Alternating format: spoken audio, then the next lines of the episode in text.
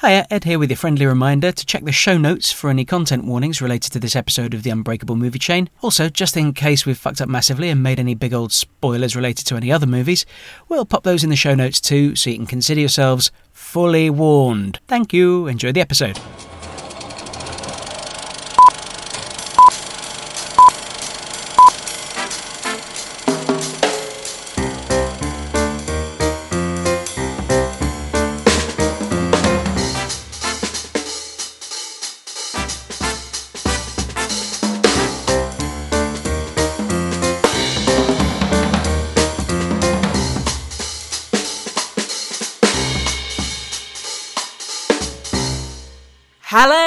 Happy New Year, and welcome to the Unbreakable Movie Chain. This is the podcast where every episode we have a chat about a movie that we've chosen based on a link to the previous film. I'm Madeline Gould, and I'm here with Ed Howells. Hi, Ed. Hello, Happy New Year. Hello, Happy New Year. Was it a good one? It was a lovely one. Great Christmas, great New Year. You know, it's Christmas time. I spend my entire time watching movies that I've seen before a thousand times. Comfort movies. Uh, yeah, comfort movies. Although I, I did catch Indiana Jones and the Dial of Destiny on BBC Ah. One. Shit. Oh, really? Yeah. I've heard a few people say it's better than they expected it to be and almost a return to form. Um, Your face!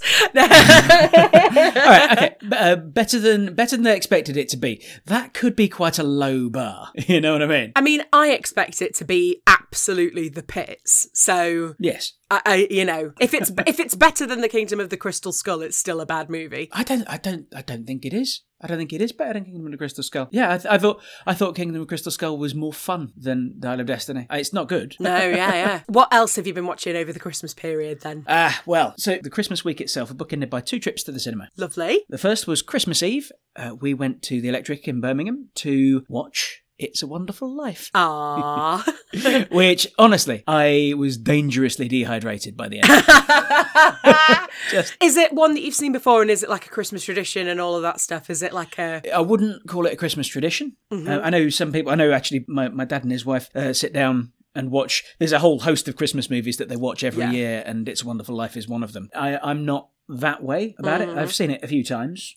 Uh, I think it's absolutely wonderful, uh, but it's not on the list of Christmas movies that I have to watch. The regular go tos, we did uh, Die Hard and Home Alone, which, as far as I'm concerned, are the same movie. and I'll fight anyone who disagrees with me on, uh, who disagrees with me on that. Yeah, I, I love it. I love that theory. I can't wait They to are- read your paper, Ed. Home Alone is essentially a family-friendly remake of Die Hard. I work in a fabric shop a couple of days a week, and Hmm. around Halloween, this bloke came in and was like, um, "My wife sent me in to get some brown fabric." And I was like, okay, can you be a bit more specific? Because we've got quite a few different types of brown fabric. And Mm-hmm. he was like, um, okay, well, it's to make a fancy dress costume. And I was like, okay, what character is it for? And he said, my little three year old grandson is obsessed with Home Alone, specifically Joe Pesci's character. and so we, I need, we, she's making him like a, the coat that Joe Pesci wears. Yeah. And I was like, right, I've got the perfect thing. And then um, she came in and showed me the picture of him dressed up. And honestly, it's the best thing I've ever seen. This three year old kid, he had this coat on and fingerless gloves, and he had he, he had all feathers on him. Absolutely one Halloween costume. Teeny tiny little Joe Pesci. Love that. Gorgeous. Anyway, sorry, yes. Yeah, so as, as I say, they're they're essentially the same movie because they're both about a central protagonist who has to overcome horrible thieves in order to get his family back for Christmas. They're both siege movies. They're both Christmas movies. They both feature air punching violence. oh, they do. They do. Kevin McAllister is a bit of a sociopath. Like John John McClane is in a terrible situation. Kevin McAllister is a sociopath. So yeah, uh, we, we have to watch those every year. Uh, we also actually we didn't this year, uh, but yeah, we usually watch Muppets Christmas Carol as well, which is our favourite interpretation of that. It is the best interpretation Yeah. of Christmas Carol. Jem's also very fond of Scrooged. I possibly think it's the best Muppet film as well. Although I did, when I was younger, I did love Treasure Island, but I don't know, it's got such good songs in Muppet Treasure Island, but I don't, it's just not, well, and it's got Tim Curry, but But uh, spe- speaking of the songs, even though I didn't watch it this year, I still spent the entirety of Christmas Day and Boxing Day wandering around the house going do do do do do do do do do do do do Christmas. The uh, the other cinema trip I had at the end of the week, it was sort of back to sort of uh, yeah, n- normal services resumed. It was a trip to the Electric to see the new Studio Ghibli, The Boy and the Heron. How was it? Oh, it's, it's bonkers. I, I, Excellent. I'm, I'm not going to pretend that I uh, knew what was going on at all times, but I did broadly enjoy it. It, it didn't move me particularly. Uh, like some Ghiblis have in the past. It's one of their more off the wall ones. It's more in the realms of Spirited Away and uh, Howl's Moving Castle and that sort of thing than it is Grave of the Fireflies or uh, When Marnie Was There, which is a particular favourite of mine. It's not quite as weird as uh, The Tale of Princess Kaguya which is the, the trippiest movie I've ever seen in a cinema. I think. oh, really? Is it enjoyably trippy? Like, Uh, I think so. I get I get into when I watch Studio Ghibli films. I sort of get into this sort of trance state where it's just sort of happening, and I don't necessarily take everything in. It just sort of whoa, and I feel like I'm in a bit of a bit of a dream, a bit of a haze. Uh, yeah, it's a sort of Studio Ghibli mindset. Anyway, I did enjoy it. Uh, I will probably watch it again. did you see it dubbed or subtitled? Uh, subtitled, just personal preference. That's my personal preference too, but I know you can see it dubbed. I think possibly with a host of celebrity voices. Like, yeah, they've got uh, they've got a good cast of actors doing the dub. It's an interesting one because they they are all names. They're all you know really good actors, but they're not necessarily known for their voice work. Florence Pugh, Willem Dafoe, Gemma Chan, uh, Dave Bautista, Christian Bale, uh, Robert Pattinson. Yeah, a whole a whole bunch of perfectly fine actors, but not necessarily known for their work in the field of Yeah. voice.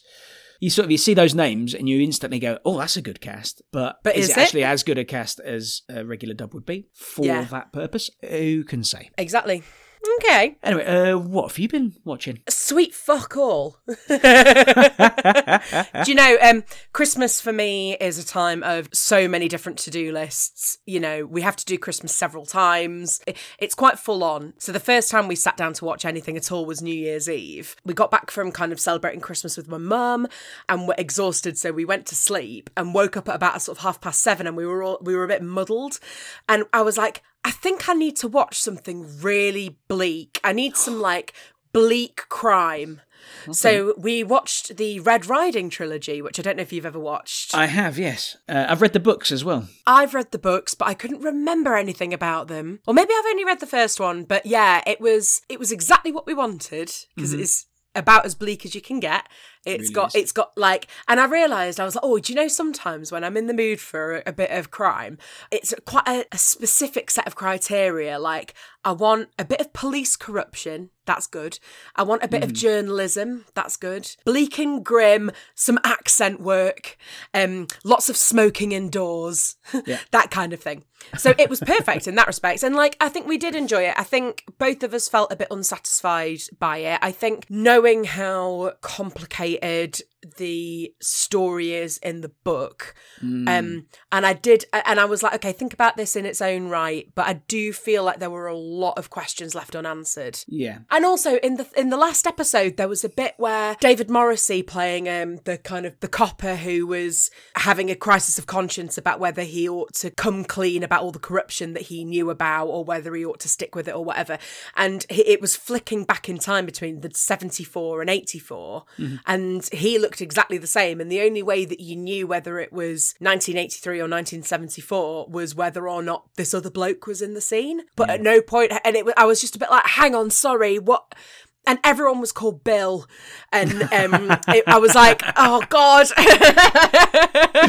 yeah, yeah. The the books are a little like that. They're kind of they're Mm. they're they're sort of twisty, turny, dark, kind of quite hazy. There's a sort of dreamlike quality to a lot of David Peace's writing because of the voice. Or the, uh, there's actually several different voices um, that David Peace uses over the course of those novels, where it puts you inside various characters' heads in a sort of this is happening right now, and it, the, that present tense first person narrative, which a lot of the books feature quite heavily, uh, certainly to me, it makes the whole thing kind of dreamlike and you sort of grasping onto something because this character is always just sort of lost in his head. You're just sort of there Yeah, yeah. Their, in their thoughts. I think it's a really difficult story to translate to the screen for that reason, apart from anything else. I, I- I'm surprised that it got made. actually. I can imagine pitching that book because you absolutely have to watch all three to get anything from it. Mm-hmm. Because if you just watch the first one, you'd be like, well, who gives a fuck? Like, what? who ca- what? Yeah. Yeah, it is quite kind of hazy and dreamlike. And so many of the characters, you see them all the way through. And it's like, oh, I get what was happening because it is like a massive, great big jigsaw, but mm-hmm. kind of where you've got to do three separate jigsaws and then yes. flip them over and there's a larger jigsaw on the other side. Of, and it's yeah, like, oh, exactly. It's, um, it's hard work, but it was exactly what we needed. And it did set us off on a little, because um, we then watched the Pembrokeshire murders, the thing with, um, I want to say Luke Evans, is that who I mean? Bard the Bowman, um, and which was like a real case thing. Um, right. That was bleak and good. And then we watched it, Little Boy Blue, which is it was a Stephen Graham starring thing um, about it, like a real the real crime um, of a little lad who got shot in Liverpool, and that was real bleak, but without any of the kind of satisfying, slightly melodramatic, hazy, grim northern period drama stuff that uh, that Red Riding yes. had. So um, I can't. Yeah, it's quite it was quite specific our requirements, but we mm. fulfilled them. Um, but no, I haven't watched any films. I've just booked my tickets to go and see um, Poor Things on the 12th when it comes out. So fabulous. I'm really looking forward to that. but. Um, yeah, no, honestly, I've watched absolutely sweet fuck all movie wise. Although to be fair, watching it, watching the Red Riding trilogy was like watching three films because they're all about an hour yeah. and 40 minutes long. So yeah. Oh, can't believe it, can you? Oh, let's play some darts. you know.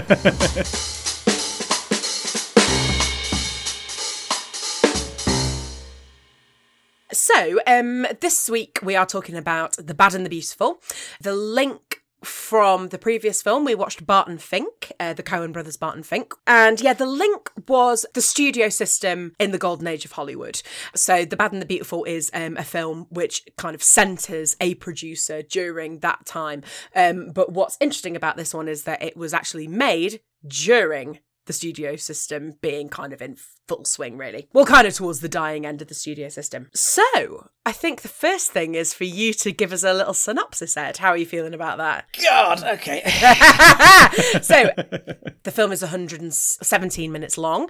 Uh, that's 117 seconds, which by my count is a minute and 57 seconds, Ed. Does that sound right? Ready, steady, Go. So the film opens. Uh, three phone calls are made. One to an actress uh, called Georgia, uh, one to a director called Fred, and one to a writer called James. These are phone calls from a producer called Jonathan Shields.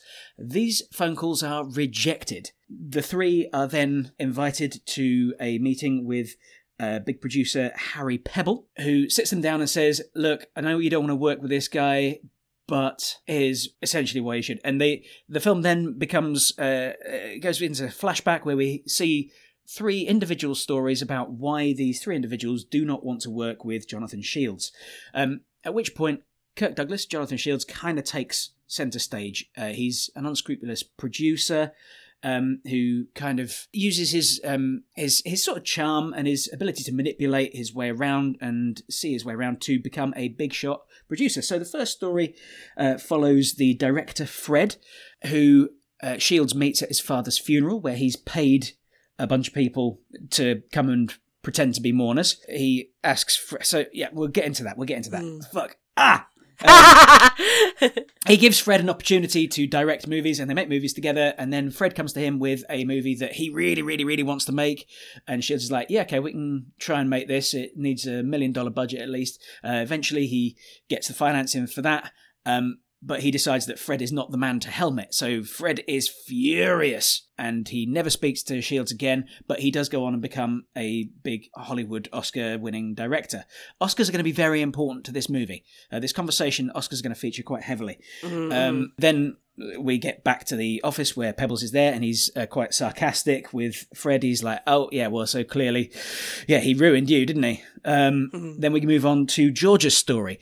Uh, Georgia was uh, an alcoholic, the daughter of a uh, deceased actor. She sort of built a shrine to him and uh, is obsessed with all that. And uh, Shields sort of takes her and makes her into a star and they kind of fall in love. They have a bit of a romance, um, but Shields hasn't really got time for that, so he has a little fling with somebody else, and she catches him with this somebody else, and that's sort of the end of that. Go back to the uh, office, and Pebbles is like, "Well, yeah, but you did all right, didn't you?" And then we move on to the third story with the writer James Lee Bartlow. Um, by this point, Jonathan Shields is a big success as a producer, and we know this because now he's grown a moustache, Yes, yes. uh, which is very important. James Lee doesn't want anything to do with Hollywood, really. He just wants to write his novels and live with his wife. But his wife wants all that sort of glamour and Hollywood stuff. So she sort of pressures him into going to Hollywood. And then uh, Shields sees that the wife is actually not really very good for Bartlow, and he sort of engineers it so that she has an affair with another actor, and they end up dying in a plane crash. And then uh, Bartlow's furious with Shields when he finds it all out and never speaks to him again. Um, Shields uh, directs a movie, and that's a disaster. Uh, he loses all his money. Nobody in Hollywood wants to work with him. Uh, so then he gets back in touch with Pebble, who tries to get these three together because with the power of those three, they can get a movie financed. And they turn down the offer point blank. But as they're leaving, Shields is on the phone with Pebble, and they're having a chat, and the three of them listen in on the extension, which is kind of a recurring motif in the film. And that is the whole film. I don't know how long that took. Probably about an hour. No, do you know what? It was only four and a half minutes. Fucking hell. It's fine. I mean, I say it's fine. I I mean, maybe we ought to start um, putting in a penalty. I also, I'm sure in the edit, I can make it a bit shorter. That's cheating. Cheating. Do you want to take us through some housekeeping? you can't talk about this movie without talking about the Academy and Academy Awards. So we're going to start with uh, its success at the Oscars. So yeah, The Bad and Beautiful, uh, 1952. It was released actually on Christmas Day. Uh, December the 25th, 1952. That was when it had its Los Angeles premiere. At the Oscars, it received six nominations and it won five of them. So it won, yeah, Gloria Grahame won Best Supporting Actress. Uh, it won Best Screenplay, Best Cinematography, Black and White, Best Art Direction uh, and Set Decoration, and it won Best Costume. Um, the one that it was nominated for and didn't win was Best Actor for Kirk Douglas. Who did he lose out to? Uh, Gary Cooper won for his role in High Noon. Fair, actually. Have you seen High Noon? I haven't actually, no. It's really worth it, and Gary Cooper is really good in it. So. Hmm. Kind of fair. Oh well, no. Do you know what? I don't think fair dues. That's revealing something about what I think. I think Kirk Douglas is absolutely fucking phenomenal. So yes, carry on.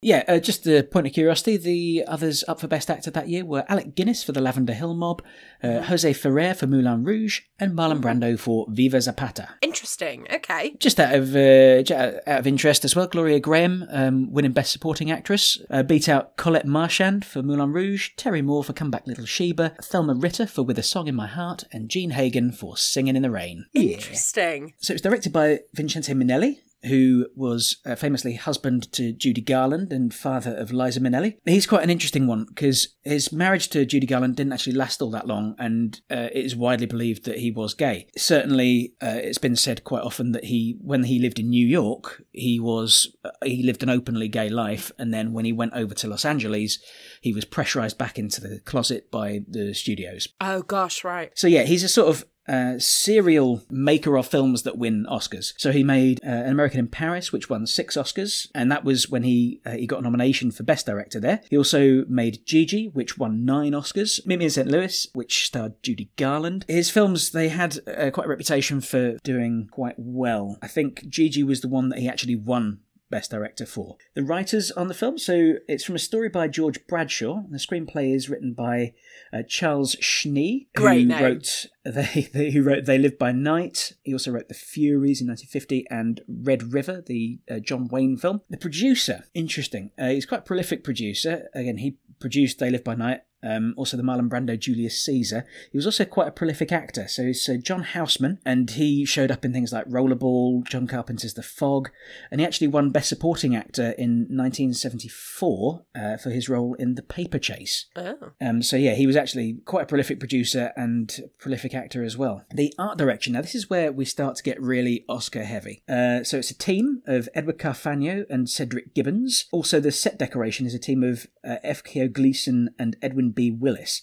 So we'll start with Edward Carfagno. He won three Oscars in his career off I think that's 16 nominations. Blimey. Yeah, the other ones he won were for uh, Julius Caesar and Ben Hur. We'll then move on to one of the set decorators, F.K. Gleason. He won four Oscars in his career. Uh, he won for Gigi, for Somebody Up There Likes Me. He won for This, Bad and Beautiful, and he won for An American in Paris. Then we come on to the real heavy hitters. So we'll start with the other set decorator, Edwin B. Willis. He, in his career, received 32 nominations and he won eight Oscars. Wow. So those were for Somebody Up There Likes Me, Julius Caesar, An American in Paris, Little Women, The Yearling, Gaslight, and Blossoms in the Dust. Ooh. Um, so those were his eight wins of 32 nominations. I could go further and uh, list the nominations. Uh, then we come to the real heavy hitter, the art director Cedric Gibbons, who in his career uh, received 39 Oscar nominations, What? of which he won 11. Oh Um, my so- god. Again, a lot of the same films are coming up here. They really, these four worked as a sort of art team on movies within the studio system. So the ones he won for, again, somebody up there likes me. Julius Caesar, uh, Bad and Beautiful, An American in Paris, Little Women, The Yearling, Gaslight, Blossoms in the Dust, Pride and Prejudice, The Merry Widow, and The Bridge of San Luis Rey from 1930. Ooh. So that was his first win, was in 1930. His last one was in 1957. Uh, so that's 27 years, in which time he picked up 39 nominations. I mean, that's absolutely absurd. That's ridiculous. But I do think that kind of goes to show you it is a machine that is churning films out. Uh, that is very characteristic of the studio system during this period. So that's actually quite a good representation of that. Absolutely is. It was just, it was a machine just churning it out. The other Oscar winner on this is uh, Helen Rose, who in her career got two wins off 10 nominations. The other one was for a film called I'll Cry Tomorrow in 1956, which I've not seen. She's costume, right? Helen Rose? Well, the costumes. That's how she's credited. It's really weird. Mm. Which are mouth-watering. like they There's- are. A couple of those dresses are really spectacular. But the men's costume is also really gorgeous. And it's very easy to kind of discount men's costume in something like this because it's like, oh no, it, but they've just got a suit on. But it's like, no, no, no, no, no. I, this, the suits tell a story as well. Like the way that Kirk Douglas's suits change as he gets more money throughout the course of the film is like, it's really interesting. Yeah, the, the other person to mention is the composer David Raksin, who is interesting. He is uncredited, uh, and his music is uncredited on so many things because composers really were. Yeah, like stock music that was featured in all sorts of stuff, like the old uh, Superman serials and the Green Hornet serials.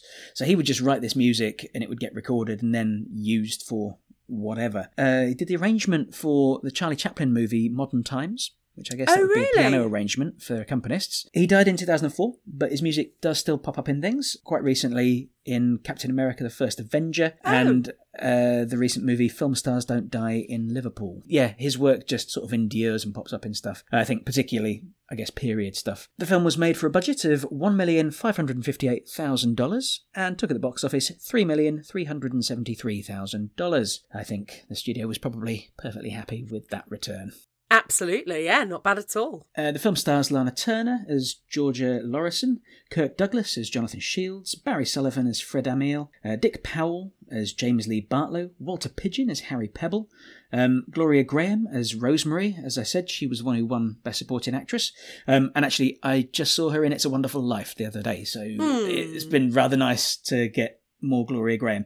She was apparently very insecure. oh, Um, really? yeah, apparently her acceptance speech um, at the Oscars for this was "Thank you very much," and she ran off stage. Wow, wow. And she said in later life that she like immediately just sort of gave it to her three-year-old son to play with, and like apparently her son used to just sleep with it in his cot and stuff. And she's like, "I don't even want to look at it. I can't." God, wow. apparently no self-belief whatsoever. Gosh. Uh, the uh, just rounding out the cast, we've got Gilbert Roland as Gaucho and Elaine Stewart as Lila. Well, both both of them actually in, in similar roles as kind of um, temptresses, Yes, um, yeah, homewreckers Yeah. of the sort. Thank you, Ed. What did you think of it? Um, yeah, it's interesting. I I didn't love it. I got to say. Ah. I think I think it's a very good film, but a lot of it just it feels very. It's just it's it's a little bit lighter than I was anticipating. Right, okay. and actually a bit called a, a bit kind of um it's quite celebratory actually ultimately i think it's quite celebratory of uh, the movie biz um, in Hmm. a way that I think is a little bit. It just, it just felt a little bit self satisfied. My other issue with it really is that I can't. I kind of didn't really care about the stories. It didn't grab me an engagement. I think that's um, because of the structure. Because it starts where you meet these characters. The three of them are huge successes, and there's sort of like there's nothing to grab me stakes wise. Mm. It's like what, like the, the the flashback structure doesn't work for me here. It, uh, whereas if I compared it to uh, something like Double Indemnity, Mm. where it that's all in flashback as well, but it starts with this guy in a really terrible situation, and what hooks you is fuck. How did this happen to this guy? Oh my god, what's the story here? Whereas this starts with three people who don't want to talk to a guy and don't want to work with a guy and they're all perfectly happy, and the guy they don't want to talk to isn't. But why should I care? You know what I mean? Mm, I know what you Um, mean. Yeah, yeah. So yeah, that that's sort of that's where I am with it. I think Hmm. I don't I don't know that I'd watch it again. I absolutely would. I really, really Hmm. like this film. I think my issue with it is that when it sets you up with three people and you know that you're going to hear their point of view on Yeah. what has happened, by the time you've done the first two, and let's be fair, the second part is probably the most compelling because. Um, The second part deals with Lana Turner, and she is an alcoholic, and she's got a really interesting backstory as a character and where she, how she's got to where she's got to and the relationship between them is really interesting manipulative and that section culminates with i think one of the best scenes in the film where Yes. um, kirk douglas kind of shows her and shows us more of himself than he probably um, means to and it's really a fantastic bit of acting. Um, Yeah. and then you're like ah shit we've got to watch the third we've got a whole other bit to go now. Which granted then does turn out to be really interesting. I mean so the whole thing is bookended by the setup and then the kind of payoff with the the question will you work with him? and then the decision which is left ambiguous and then there's the this sort of three part bit in the center and each part culminates in quite a shocking reveal and each shocking reveal intensifies. So the first one is Kirk Douglas as Jonathan Shields shafts his mate. That's quite shocking, but it's Yeah. like, "Oh, okay. Then the second one, he, Butch, how do you say it? Not turns her over, passes her over. T- He, he he he rejects her essentially, isn't he? that, and then she crashes her car. Yeah, well, she Um, she she attempts suicide, doesn't she? Oh right, is that? Oh, is that what? Yeah. Yeah, she's okay. she's she's got her hands off the wheel and she's just foot to the pedal and just going with traffic going by and honking their horns. Yeah, Um, yeah. And then the final one, of course, is the actual loss of human life. Um, whi- and I was really shocked when I first saw it, and I was like, "Shit, they've killed her! They've killed the wife." um, at the heart of it is, I think, for me, this question of well, it's the question that Pebble asks at the very end of the film in that final bit. He says, uh, "You've got to give the devil his due." And my question, I suppose, is um, is that so? Do do we think so? And it's kind of the film is weighing up the question of whether what Shields has done for each of them in terms of setting them up for their career and kind of really especially with Lana Turner's character dragging her kicking and screaming into the spotlight to them is it worth the human cost Lana Turner, you know, obviously driven to a suicide attempt, and the writer actually loses his wife. And it's like, is, is all of that worth it? And I think that that's one of the kind of key questions that we're asked. Like in that first scene, I mean, I don't know about you, but when it was like, it was clear that this particular character was ringing up all of these people trying to get help, and all of them were so vehemently saying no. They were so like absolutely not what a piece of shit i then was watching Yeah. it think, thinking like oh my god what is he gonna do that is this bad Interesting. I um I didn't feel that way interesting because so the the, the first phone call is the director. Uh, Fred. Um, he gets he's on set. He's making a movie, and he gets called to the phone, and he sort of just laughs and goes away. So it's like, all right, that's sort of done. The second one is Georgia, played by Lana Turner, who pretends that she can't hear what her maid is saying, but then she picks up the phone and listens in which I think I mentioned is a kind of recurring motif. It happens a few times. It is. It suggested to me, oh, this is somebody who wants to hear his voice. This is somebody who who potentially loves this man. That was what I read into that. That actually she's saying no, I don't want anything to do with him, but actually I do. And then the third one's the writer who actually does speak to him, um, but just says "drop dead" Yeah. and puts the phone down. Um, and he's sort of the most the most vehement in that moment. And then when the three of them go to this meeting with Pebble, they're all they're, three of them are very jolly about the whole Mm. thing. They're very very cheerful. And actually, there's a scene earlier in the film. Well, no, it's later in the film, earlier in the chronology, where Georgia is talking to the writer whose name I've forgotten, and Fred comes into the room and she kind of makes the introduction, and that's how they all know each other. So it's kind of like they are they are united in their mutual hatred for Jonathan Shields. Hmm. Like that's kind of what brings them together and unites them, and then they hmm. all end up sitting on the sofa in this position of power over him to decide whether or not they as a unit can kind of save him or not. So it's very much about power and the way the power is so quickly and easily passed from person to person, but also how the how all of them are so easily manipulated into thinking they have any power at all when actually they don't.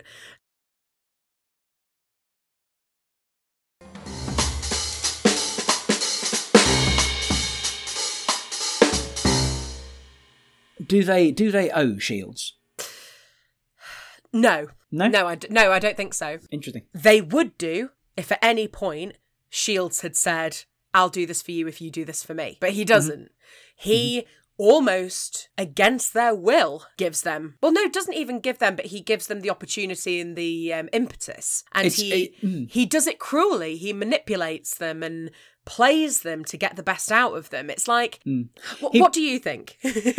Well, what what I saw was a man taking three people who who sort of don't really know how to get to where they want to go or get to where they could go, and he molds them. Mm. Like there are several times during the film where it's like the film giving little hints and tips, little filmmaking, uh, teaching, teaching little filmmaking Yeah. things.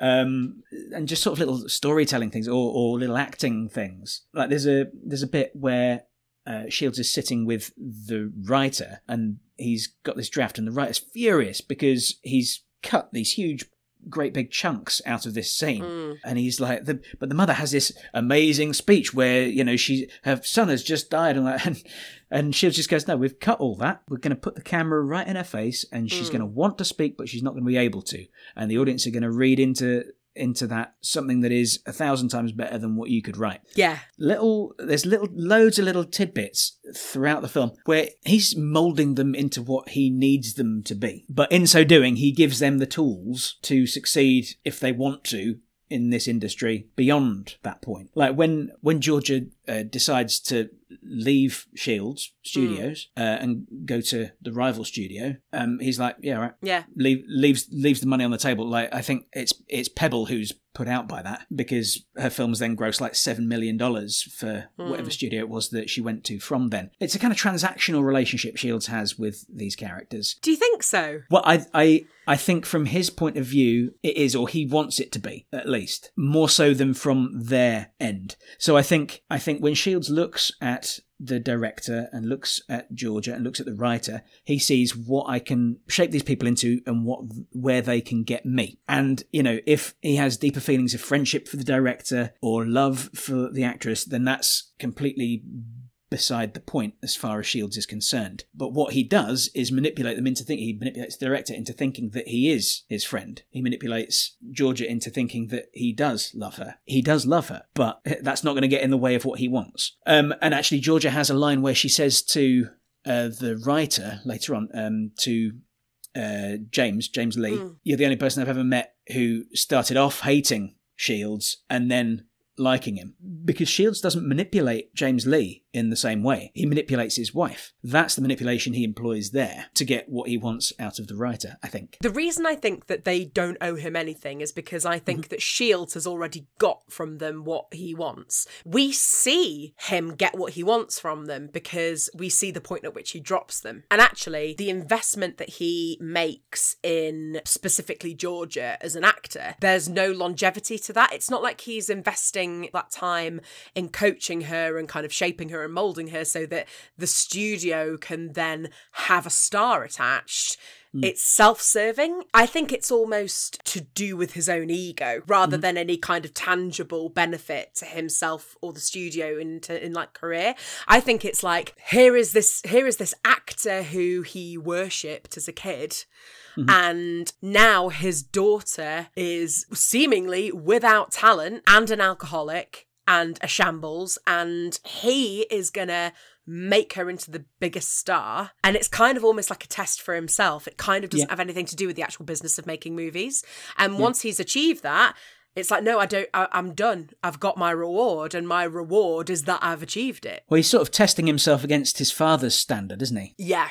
His father, who was I mean, we learn at the start his father was absolutely despised. I think there's something interesting in particular, obviously, in um, Georgia and Jonathan as like kind of 1950s Nepo babies. this thing about needing to prove they need to get out from under the shadow cast by mm. their parents and succeed in their own right and make something of themselves in their own right. And she can't do it on her own and he has to help her, you know? I do think that as well, the um, relationship he has with Fred starts out as a genuine partnership. And I think that that is the kind of, in that section, is where you see the kind of pact with the devil idea. That thing of like they mm. were in it together and then he sees an opportunity to succeed without him. He, he runs with it, he goes with it, you know? Well, he sort, he sort of bites off more than he can chew, doesn't he? Uh, because Fred's come to him with this novel that he wants to adapt and he's written the whole treatment and everything is there and they they sort of together are working on it and trying to get the financing for it. And then they they, they go to uh, pebbel who at that point is the head of the studio that shields is working for before he creates his own studio. And pebbel sort of raises the stakes on him. He goes yeah okay i'll let you. In fact, you, you are going to produce this movie and it will be a disaster and then you'll be fucked because nobody in this town will work with you. And at that point, Shields is like, oh shit, what can I do? So Shields needs the movie to be a success at that yeah. point, and he doesn't have faith in his friend mm-hmm. to direct a million dollar picture. So yeah, he has to he has to go elsewhere to somebody more established, a, a safe pair of hands, who ironically shows up later in the film, and um, yeah, Shields really pisses him off. yeah, yeah, yeah. Turns up in the film and won't be told what to do. Do you think that the structure, that kind of three three act sandwiched between kind of an opener and a closer, do you think does it work in terms of pacing? Not for me. I mean, I already said about how the structure doesn't. It, it sort of of were acted as a uh, sort of hindrance to my engagement. So yeah, with each sort of new segment, I kind of it was like resetting for me a little bit in my Do mind. Do you think would it have worked better if we hadn't had that sandwich effect. Like, you know, if we just started at the beginning of his career and gone through yeah. it with him and seen some highs and lows and actually focused on him rather than seeing him through the eyes of these three sort of secondary characters, but who are actually sort of primary characters. Yeah. Uh, yeah, I think that would have worked better for me. I yeah, the, yeah. The, the flashback structure uh, hampers it for me. It felt a bit like, and actually, I guess this is sort of appropriate considering what came out when, but Singing in the Rain, mm-hmm. where it's the kind of trio of sort of ragtag people, um, yeah. where you've you've got the star and the lady and the backstage guy, who are all kind of rough and tumble together. And I did, as I was watching this, I did think, gosh, this is like singing in the rain, but depressing. There's that weird scene where Jonathan proposes to Fred's eventual wife on behalf of mm-hmm. Fred in front of both of them with a ring he's bought. And it's hmm. like, mm. I don't know, there's genuine love for Fred there in that moment Hmm. because he's trying to push him into doing the right thing. But it's almost like he's such a puppet master. He's so Hmm. controlling and so. Do you think it's deliberate? Do you think that he pl- he plans out how the ways in which he's going to no, manipulate and no. control? No, I don't. I don't think so. I think people like this are they're, they're quite common in our business. We will both have met these people who are sort of going places, and when you're with them, they kind of make you feel like you're important. And it's because in that moment you are important to them, but they are going places and they will not be attached to you for long. You know what I mean? I know what you mean. As an actor, you when you enter into a company of actors to do a show or whatever it mm-hmm. is, you do form really intense bonds with those people for the time that you're doing it. And, you know, there are plays that I've done where I thought I was going to be best friends for life with all the people that I was in the play with, and I literally can't remember what they're called now. I can't remember what their names are. When the tractor beam is on you, it's a very intense experience, but it moves past you very quickly, and then it's very cold in the dark. Um, as as she as Georgia keeps saying, it's very cold sitting on the floor. So what what does Jonathan do for each of them? So so Fred at the start, he has many of the skills to be a big time director. He certainly believes he can direct movies better than most of the people in Hollywood. What he can't do is sell himself. And that's what he needs Jonathan for. That's what Jonathan does for him. That's that's what a producer does. It's sort of a love letter to producers. This whole thing. It's like, yeah, you may not like it. It's ugly. They manipulate, but actually, they get this important shit done. So that's that's what Fred gets. Georgia claims not to even have aspirations to be a star, even though she probably does. It's really interesting that scene between the two of them where he's in her apartment and she's built a shrine to her father who died 10 years previously and she's sort of crying in the dark and drinking. Uh, she says that she's attempted suicide a whole bunch of times but he doesn't believe that does he? I mean she may have gone through the motions but he he tells her essentially that she's just playing a part of grief and not doing it very well either. He, he says he says she's giving a, a bit a bit player's performance. Yeah, yeah. and all of that, and he pulls her out of it, and that's what, what I wanted to come on to with the end of her little segment where she's driving the car after being rejected by him. She's driving the car, driving the car, and she just takes her hands off the wheel and foot down, and she's just screaming down the road and in absolute pieces. Ah, suddenly she's found the truth of what of what she'd been sort of performative grief for Yeah. the previous 10 years. It made me think of recently heard a story about Alan Rickman on the set of Galaxy Quest. Yeah. Yeah. Appar- apparently, Tim Allen had a moment where he was just like, no, I've got to get on my trailer. I've just, I'm suddenly, I don't like this. I was just feeling all of these things and I don't, I don't, I don't like it. I've got these, I've got to just go and sit in my trailer for a bit. And Tim Allen went off to his trailer and Rickman apparently turned to somebody and just went, my God, I think he's just experienced acting for the first time. and that's that's a little bit what um, what Jonathan sort of teaches uh, Georgia how to act. Her first day on a set, where she's got her one line. Yeah, so the line the line is it's a very she's got one line in this movie. The line is simply. Read any good books lately? Yeah. what she does, she stands there and she sort of sways her hips from side to side and she's got a bit of a pout on and she goes, Read any good books lately? it's like, oh my god!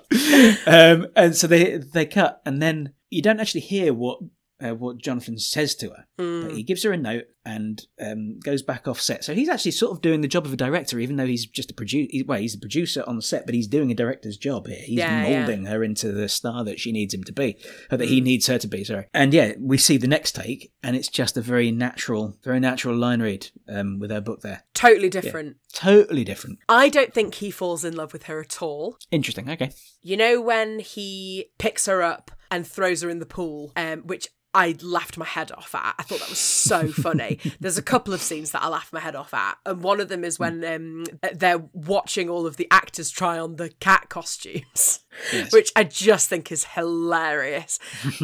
and yeah, so he he kind of he's holding her in. A, very sort of windswept, heroic, romantic way. He's kind of carrying her, um, and yeah. her head is rolling around on his shoulder, and it's very mm-hmm. romantic. And he's look gazing down at her in a way that you think maybe it's like a loving way. And then he chucks her in the pool, and they mm. have this whole conversation, and she tells him that she loves him, and then the phone rings, and it's this repeated kind of motif that you mentioned before about mm. basically her listening in on his conversations on the phone. He's talking to somebody about her and she's listening in from the other room and he hears the phone click so he knows that she's listening and then when he hears the phone click again and he knows she isn't listening anymore he says I know how to handle her now. I think that that is him making the decision to break her heart and make her feel that real emotion. And that mm. will make her a great actress. Like, that's what's going to make her great.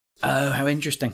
And he's like, I'm going to give her what she wants, and she is going to be fabulous in this film because she's in love and being loved. And I'm going to shower her with the love and affection she wants, and mm-hmm. then I'm going to destroy it, and she'll be fabulous. And I don't need her to be involved with me anymore after that. She needs to go away and be amazing. And it's almost like mm. he'll know that he's responsible for that. Mm. Yeah. His success to him as a producer is so much more than box office and awards and all of that stuff. It's hmm. about mm. his personal relationships and what he manages, basically what the people end up owing him for. But you don't but you don't think they do owe him? No, I know. I think he thinks they do, but I don't think they do.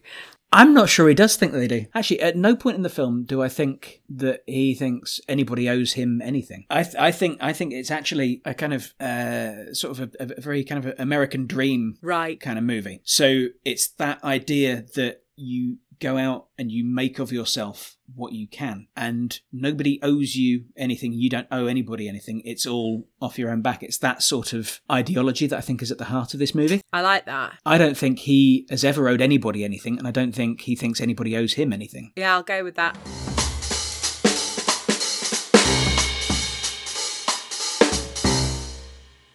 At the center of this film there is also a question about a little bit like with barton fink um like high art versus low art because okay. he as a producer he has been employed by pebbel kind of in that first vignette um, mm-hmm. He's been employed along with his mate Fred to just churn out B movies. That's what yeah. he's, you know, and he aspires to higher quality. He aspires to higher art. It's like the pursuit of that high art to him is worth the kind of human sacrifice. It's worth jeopardizing his friendships and his relationships. It's worth driving mm. his lover to a suicide attempt. It is worth a woman dying to get her out of the way so that a writer can write for him. I think it's worth pointing out that the book that the writer then publishes, um, which wins the Pulitzer Prize, is mm. about his dead wife. And it's almost like, well, she had she had to die in order for that amazing work to be brought out of him. And I think mm. that Shields absolutely thinks that artistic integrity is more valuable than like human life mm. and human experience. I'm interested in this. I, I'm not entirely sure I agree. Yeah, no, I've just sort of thought of it in my brain at the moment. So I would like to posit this as a theory, and then I'd like you to convince me I'm wrong. well, I, I don't have much of a counter argument, except to say that in that first vignette, it's not his aspiration to create higher art. That comes from Fred, who brings the novel, whereas Shields wants to make, um, what is it, the son of the Catman. Yeah, but I think he is interested in the higher art because if he wasn't, you know, when they go to the costume fitting, they're making the Catman, mm-hmm. all of which I think has to be a reference to Cat People. Has to be because Cat People is a film about a woman who turns turns into a giant cat when she's mm-hmm. sexually mm-hmm. aroused. Um, yeah. And at no point do you ever see that monster. You don't ever see the cat. You see mm-hmm. shadows and darkness and sounds, which is exactly what they decide to do. Yeah, they have that great conversation, don't oh. they? Where it's like, what, what, what can we show them that will, uh, that yeah. make their spine tingle or whatever it is he says? Eyes in the dark. I think that scene is very cinematic in that it is about cinema and it is pure cinema. Playing with light and dark but like the images that you see in that scene as they're trying to solve this problem of how they're going to frighten their audience i just think that scene is beautiful to look at. It's so gorgeous but it is also about the creative process. It's about them trying to make the they're trying to make this piece of shit script into the very very best thing it can possibly be. Like that's Yes. their goal. They aren't interested in churning something out. They're interested in polishing a turd. Mm-hmm. And i Yeah. think that that that to me signals that they are interested in higher art a bit like i was talking about last week with the character of audrey in barton fink. I think that that is very much shields being a kind of creative midwife. Mhm. He's he knows that this director has got the answer but he just needs to pull it out of him. He needs to prompt it out of him. Do you think at that point that Fred comes to him with the book? Do you think Shields has got himself into a bit of a rut Ooh. creatively? He's come to a point where it's like, okay, and this is going to be my lot in life now. Yeah. And then he uh, sees Fred's idea and is like, and that sort of spurs him on. He's like, no, okay, I can actually achieve the things properly. Is it? Is it a moment of self doubt? I don't know, you know. I'm not sure about self doubt, but I think it's definitely a moment that shows. I don't mean transactional because it's not. I think it is more than that, but it is that thing about you can't create art in a vacuum. It's like Yeah. it is about relationships and is about it is about a creative process that you share with someone else. And I think part of what happens in the third vignette with the writer is like yes, the right um, Shields recognizes that the writer does need somebody there to help him birth his creation, but the, his wife is the wrong person and he's the right person. So he very much separates them and takes him off fishing while his wife's flying about in aeroplanes with um what's he called Uh, Gaucho. Gaucho. I think that that is one of maybe the only moments in the film where we see Shields needing someone else. When uh, Fred comes to him with his book, it's about stimulus, and I think through most of the rest of the film, we see Shields providing stimulus to other people, and in that moment, we see. Fred providing stimulus to him, and that's really good. That's a nice kind of change in dynamic to what we see throughout the rest of the film. And I think that's what Lila gives him. Lila provides him a stimulus that he doesn't have anywhere. He, he can take from somebody for a change, whereas he is giving energy to everybody else all the time, um, which makes him sound kind of selfless and heroic. I don't mean that at all. No. What do you think about Shields as a kind of um, as an anti-hero? Is that an appropriate word to use for what he is? Yeah, for sure. Yeah, I would say so. I mean, uh, first of all, I think Kirk Douglas is fabulous in this. I think he's absolutely terrific. So the the the place he has to get to, really, by the end of the film, is a place of uh, some sort of humility, a kind of realizing that actually he needs these other people as much as they needed him. He th- he thinks he knows it all and can do it all. You know what I mean? He thinks he knows exactly what is right the whole time, and then he actually tries to do it himself and realizes that he can't because it's a disaster. So he tries to direct this. Yeah, he tries to direct this big film in in that third segment, and he has this. It, it's another moment where the film is giving us little uh, screenwriting and uh, filmmaking lessons, um, where he has this conversation with the director. He's like, "You, you're absolutely killing this scene. There's so much stuff that you're not getting out of it." And the director's like, uh, well, "I could get that stuff out of it. I don't want to get that stuff out of it. I could make every scene a climax, but then the whole thing would be a mess. It would be a disaster." And so the director walks off, and Shields takes over because he thinks that he can do it. He thinks he knows best. He's grown up in the movie industry, and he's always there on set, giving his little tidbits of advice and sort of molding people and shaping them and you know he he knows what makes a good movie and then he sits down to watch it and he congratulates everybody on their work. And then he comes to the director who needs his head examined. He is an anti hero because he is morally questionable. But mm-hmm. I think that he's a man who is absolutely committed to making movies. That's what he is absolutely dedicated to.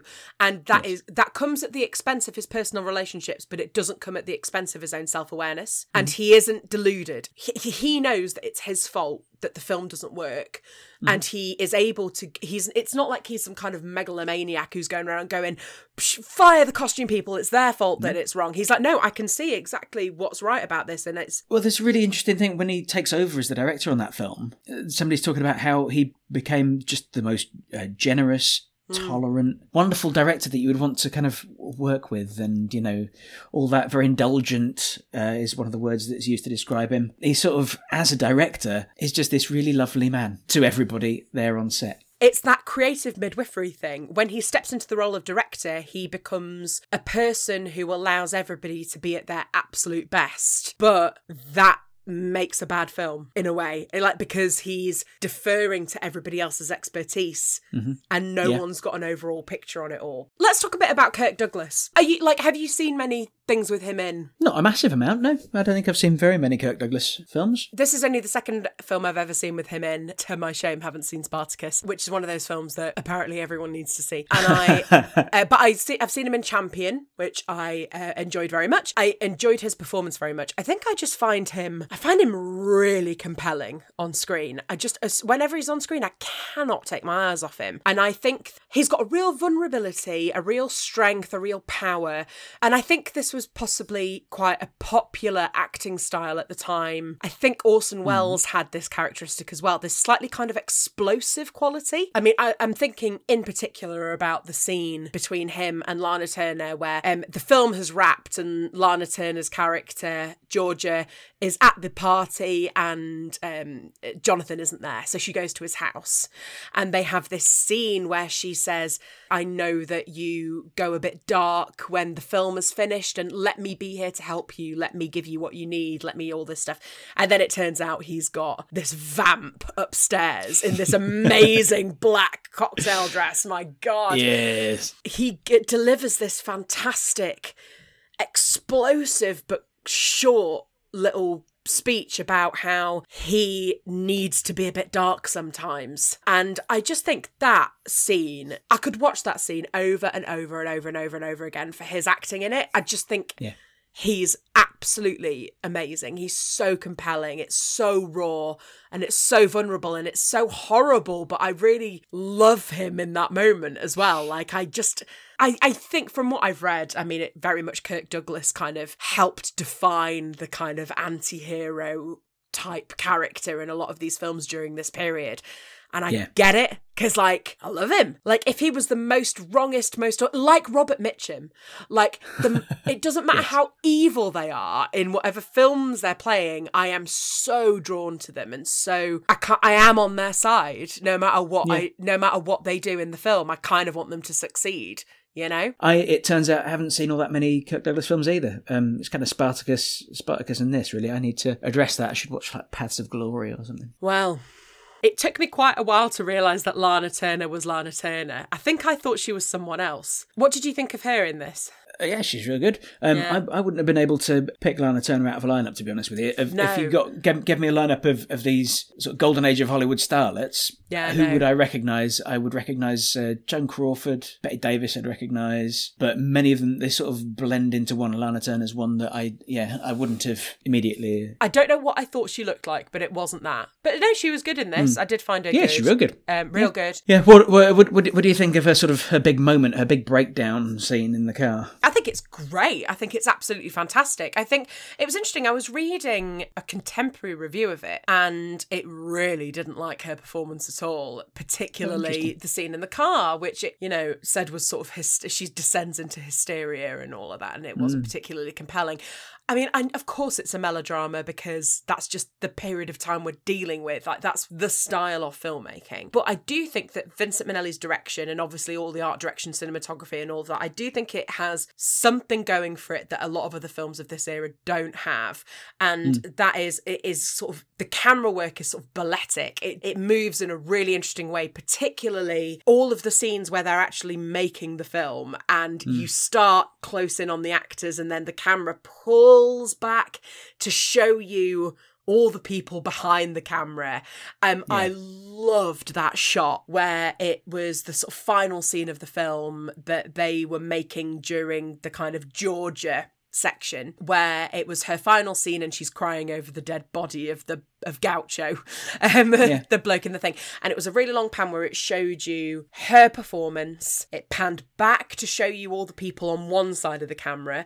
Then it panned round to show you Jonathan Shields and the director and everyone sitting around the main camera. And then it took you right up past all the lighting rig, right up into mm. the act, act, and you could see the effect that her performance was having on all of the crew. And yes, he keeps going on about how she's going to be the star, she's the star, she's the star, she's the star, but certainly the way that she treats everybody else in the during the making of the film mm. and the kind of camaraderie, but also that shot kind of showing you that the process of making a film is so much a kind of team effort.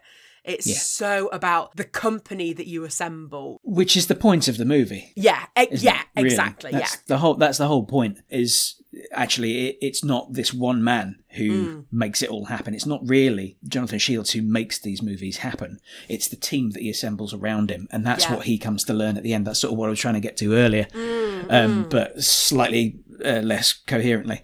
Um, that's the point that he gets to, really, where he realizes that actually he can't make a movie by himself. It's not just a Jonathan Shields picture. It's this whole team of people who bring their expertise. Do you not think he already knows that though? No, I'm not sure he does. No, I think I think I think they're all Jonathan Shields pictures, and the way they're spoken of by other characters in the movie, they're all Jonathan Shields pictures. It's an interesting time in Hollywood actually, um, because producers were were kind of the star of the show a little bit, and the directors and writers and actors involved are all just sort of cogs in the machine, and it's the producer who gets whose name gets top billing. Well, like um, um, in that first section where he with Fred, the director, where it's he, you know, Fred comes into the room and he's like, "What's our next project?" And it is it's the producer, the head honcho, who is reading the scripts and distributing them amongst his staff, of which directors, writers, they're they're all kind of part of a consistent team of people.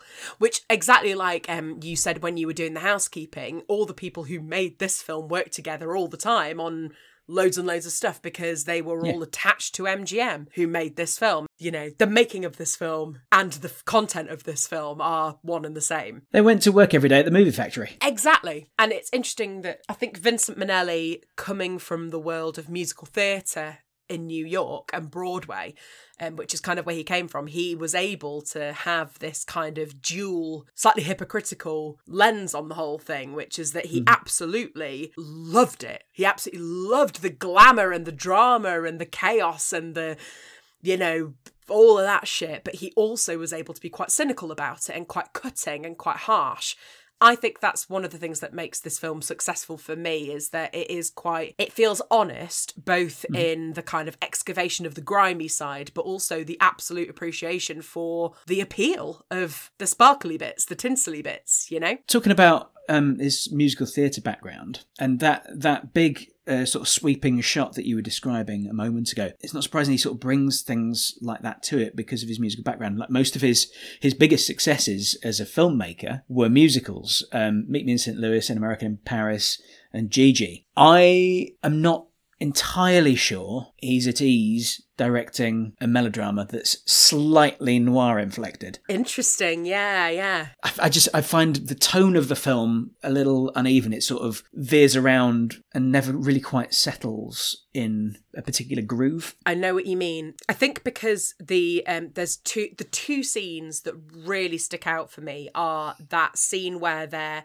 trying to work out how to make the cat man film scary. And the scene between him and Georgia where then Lila turns up. I think knowing that we were heading for that scene between him and Georgia mm-hmm. and then you see the first part where it very much feels like the beginning of Singing in the Rain where Don Lockwood is talking about how him and his mate had a show fit as a fiddle and ready for love, all of that stuff. And it's kind of how they grafted um, and grifted their way into the movie business and how he became this big star kind of by chance. It the whole first part of that section with Fred felt like that. And it's even got the same kind of like ooh music. So to go from that to then the scene where George is driving her car and trying to kill herself in her car. It is so, it is such tonal whiplash. But I wonder if that's deliberate because it is about movies. I suppose to be generously spirited, I wonder if maybe he is trying to use loads of different influences to tell the story of Hollywood. Mm-hmm. But then to be ungenerously spirited, maybe he just didn't know what he was doing as well.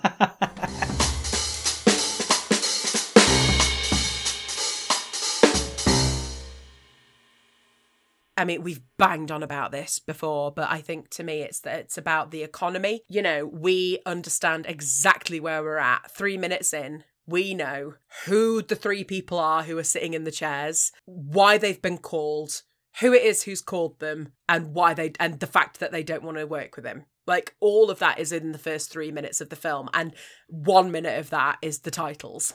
so, I mean, it is it's quite long. You know, it's an hour and fifty seven, but I do, and it does it does feel overlong, and I think that part of that is the third prong. Um, we've not really talked about that third section. No, because by that point I was like, I don't like I, I'm I'm sort of ready for the film to be ending. I don't know. What do you think about that third section I my favourite section is actually the the first section. with the director? My interest kind of wanes as the movie continues. Yeah, I, I quite enjoy that first section, seeing them sort of set the studio up and sort of make their first steps into the business. I find the second section a little baggy, and by the end of the second section, I am kind of ready for the film to be done. But that third section is only about half an hour. Yeah, that's the true. two hour runtime. Um, so by that point, I'm like, okay, well, we're in, we're into the to the denouement of the film, but it doesn't really, it, the film doesn't really work like that. It doesn't sort of hurtle towards a climax of the movie. Like we've sort of just had the climax, really. I don't, yeah, stru- structurally, I think it's it's messy to me. It doesn't work. I completely agree with you. The truth is that if I were to sit down and watch it again, I'd probably watch it up until the point where she tries to crash her car, and then I probably wouldn't bother with the rest. Even though there's loads of really good stuff in that final section. But exactly like you say, the car crash feels like the climax. That scene where he reveals himself feels like the climax. And then you go back to mustachioed him, all buttoned up. It kind of, Uh, I mean, yeah. yeah, it kind it sort of, it feels like it's in the wrong order. Yeah, and then the yeah, but it's but it's definitely not in the wrong order. No, but it does feel that way. And particularly when like so the the big thing that happens in that third section the big sort of tragedy is the plane crash which you don't see. Is uh, you know newspaper headline and you go oh okay. Oh she's dead. All right. Shit. And I did I did enjoy when they they, they go they go to the, the crash site in a helicopter. And they arrive there and there's all press there with the cameras out and they're sort of asking intrusive questions they sort of get fobbed off and one of the press guys says oh what's the matter with you don't want to play ball with the press no I don't want to play ball with the press. my wife has just died. Why don't you just leave me alone? And you then- fucking vulture. Like immediately, Kirk Douglas is like, "Buck up, mate.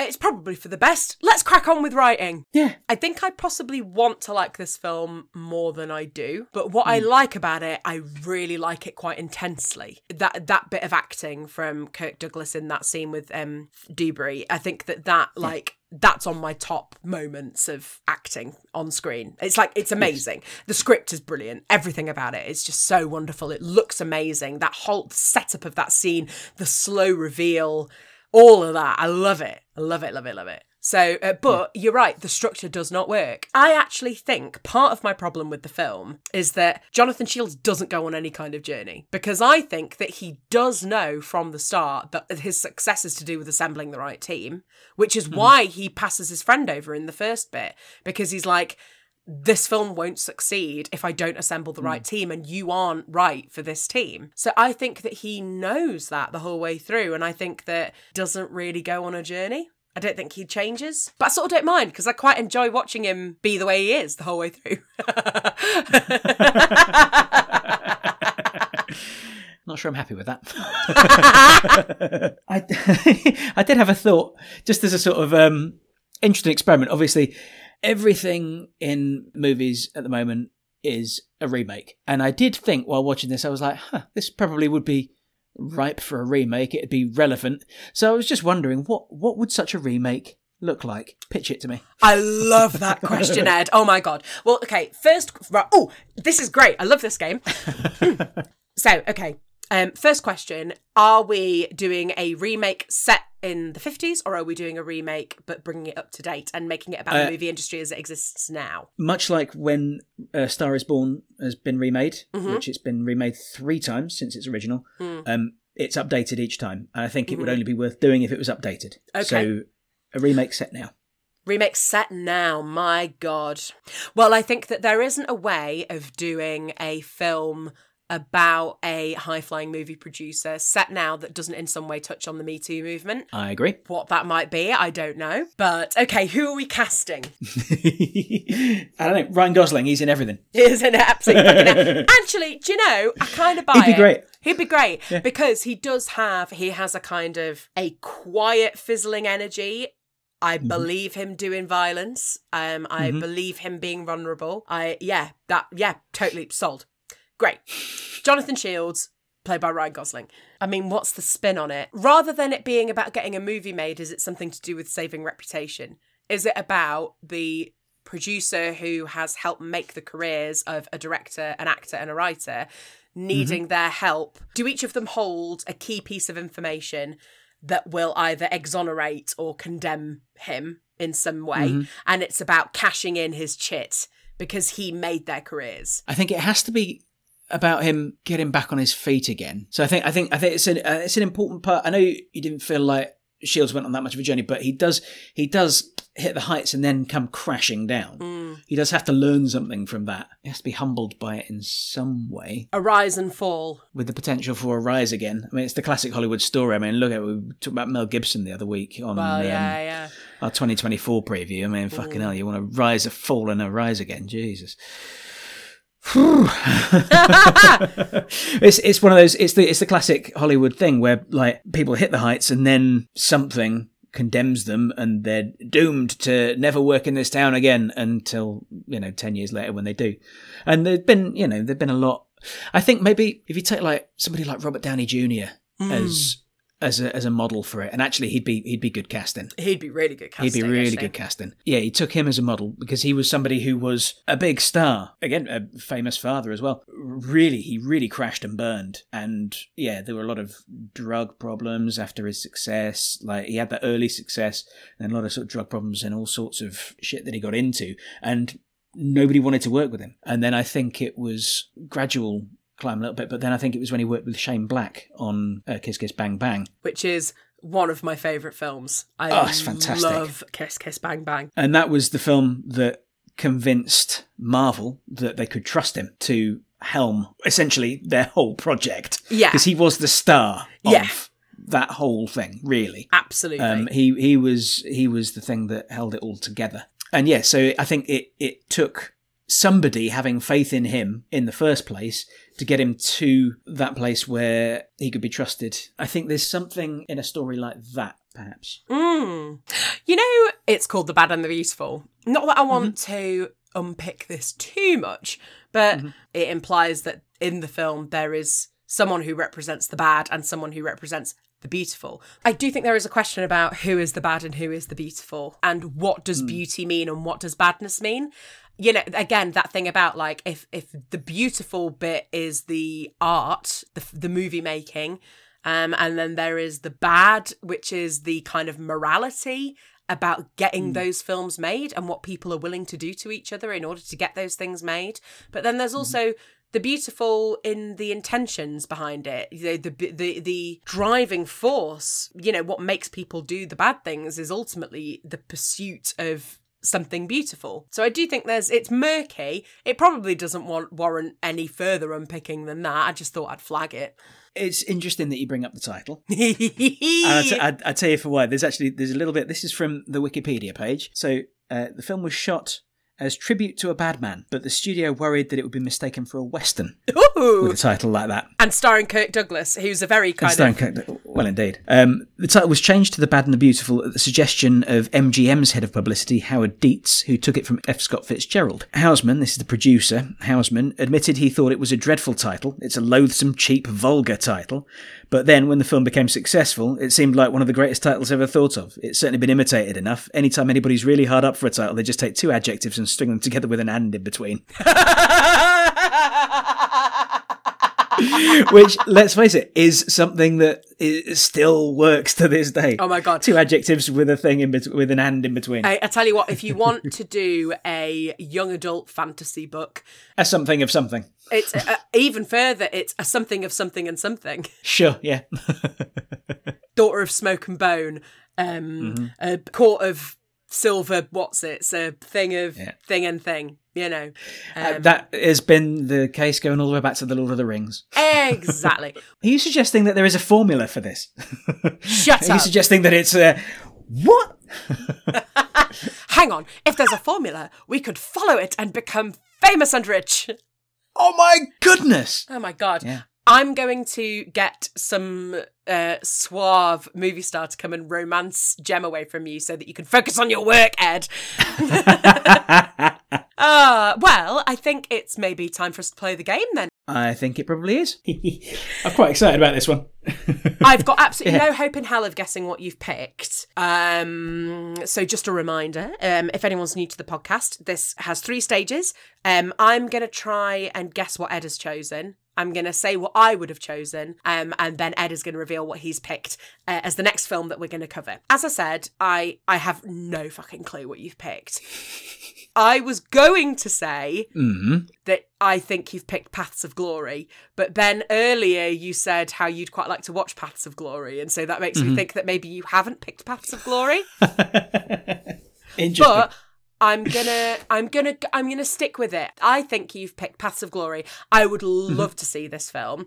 Um, I love Kirk Douglas. I would love to mm-hmm. see him in a role like this. It's an early Stanley Kubrick film, and it's a war movie, and we haven't covered any war movies yet. And I'm, I'm not true. usually a massive fan of war movies, but I would really love to see Paths of Glory. So mm-hmm. that's what I think you've chosen. That's what I hope you've chosen. I would have followed Lana Turner and we'd be watching the um, original film of The Postman Always Rings Twice. Oh, very nice. Um, But I don't think that's what you've chosen at all, Ed. So put me out of my misery. what have you picked? so I was actually a little bit, uh, a little bit cheeky earlier when I was doing housekeeping because there is one of the credits on Cedric Gibbons, who Cedric Gibbons was uh, part of the art directing team, who won uh, won the Oscar for this. Cedric Gibbons.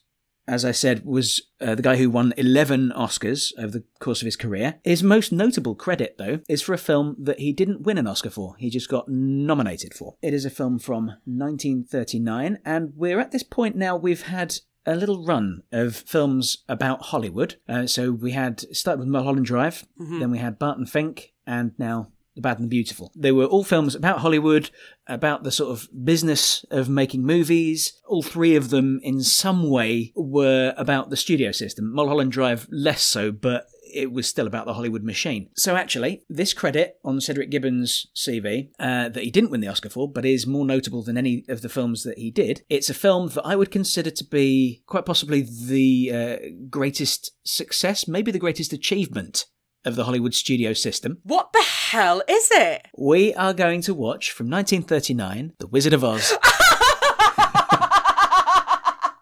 starring, of course, Judy Garland. There's a little double connection there. uh, there's a little uh, a little bolstering link there um, to strengthen it a little bit more. Amazing, Um, yeah. Ed. it's a biggie. I can't wait to cover this. I can't wait to rewatch it. I haven't seen The Wizard of Oz since I was in my school play of The Wizard of Oz when I was Wow. 14, 15. Okay. And I only watched it then once Mm-hmm. because I was doing the play. Kind of because it gives me that slightly like ick, oh god, I was a teenager once feeling. Do you know what I mean? Sure, I get that. I watched it a bunch when I was a kid, and I've seen it sort of intermittently when it's been on the telly as an adult. Uh, I'm really looking forward to sitting down and devoting some time and energy to it. Having a look. Where can we watch it? uh, available on Prime. Yeah, so for anybody who's not seen The Wizard of Oz, what have you been doing this whole time? um, also, crack on, watch it on Prime. Uh, it's only about an hour and 40 minutes long, Hmm. and my memory of it um, is that it's an absolute joy. There's going to be a lot for us to dig into as well, I think. Um, so I guess all that's left to say is thank you very much for listening. Uh, if you've enjoyed the podcast, uh, please do write a, nice little review. You can like it, subscribe, maybe you know set your app to auto download. We like that. um, also, get in touch with us on any of the social medias that you can find in the in the show notes. Uh, so we've had a little bit of break of a break from the social medias, but we're getting back up on that now that the new year has started.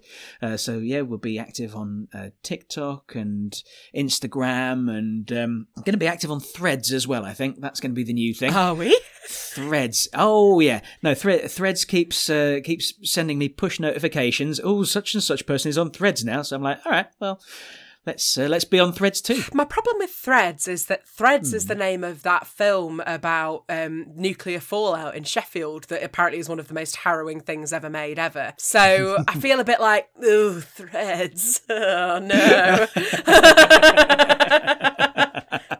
so join us on there so that I can be confused and there. uncomfortable. please, please do. Um, anyway, thank you so much for listening, and uh, help us spread the word. Love you lots. Bye. Bye. Bye. Bye. Bye. Bye.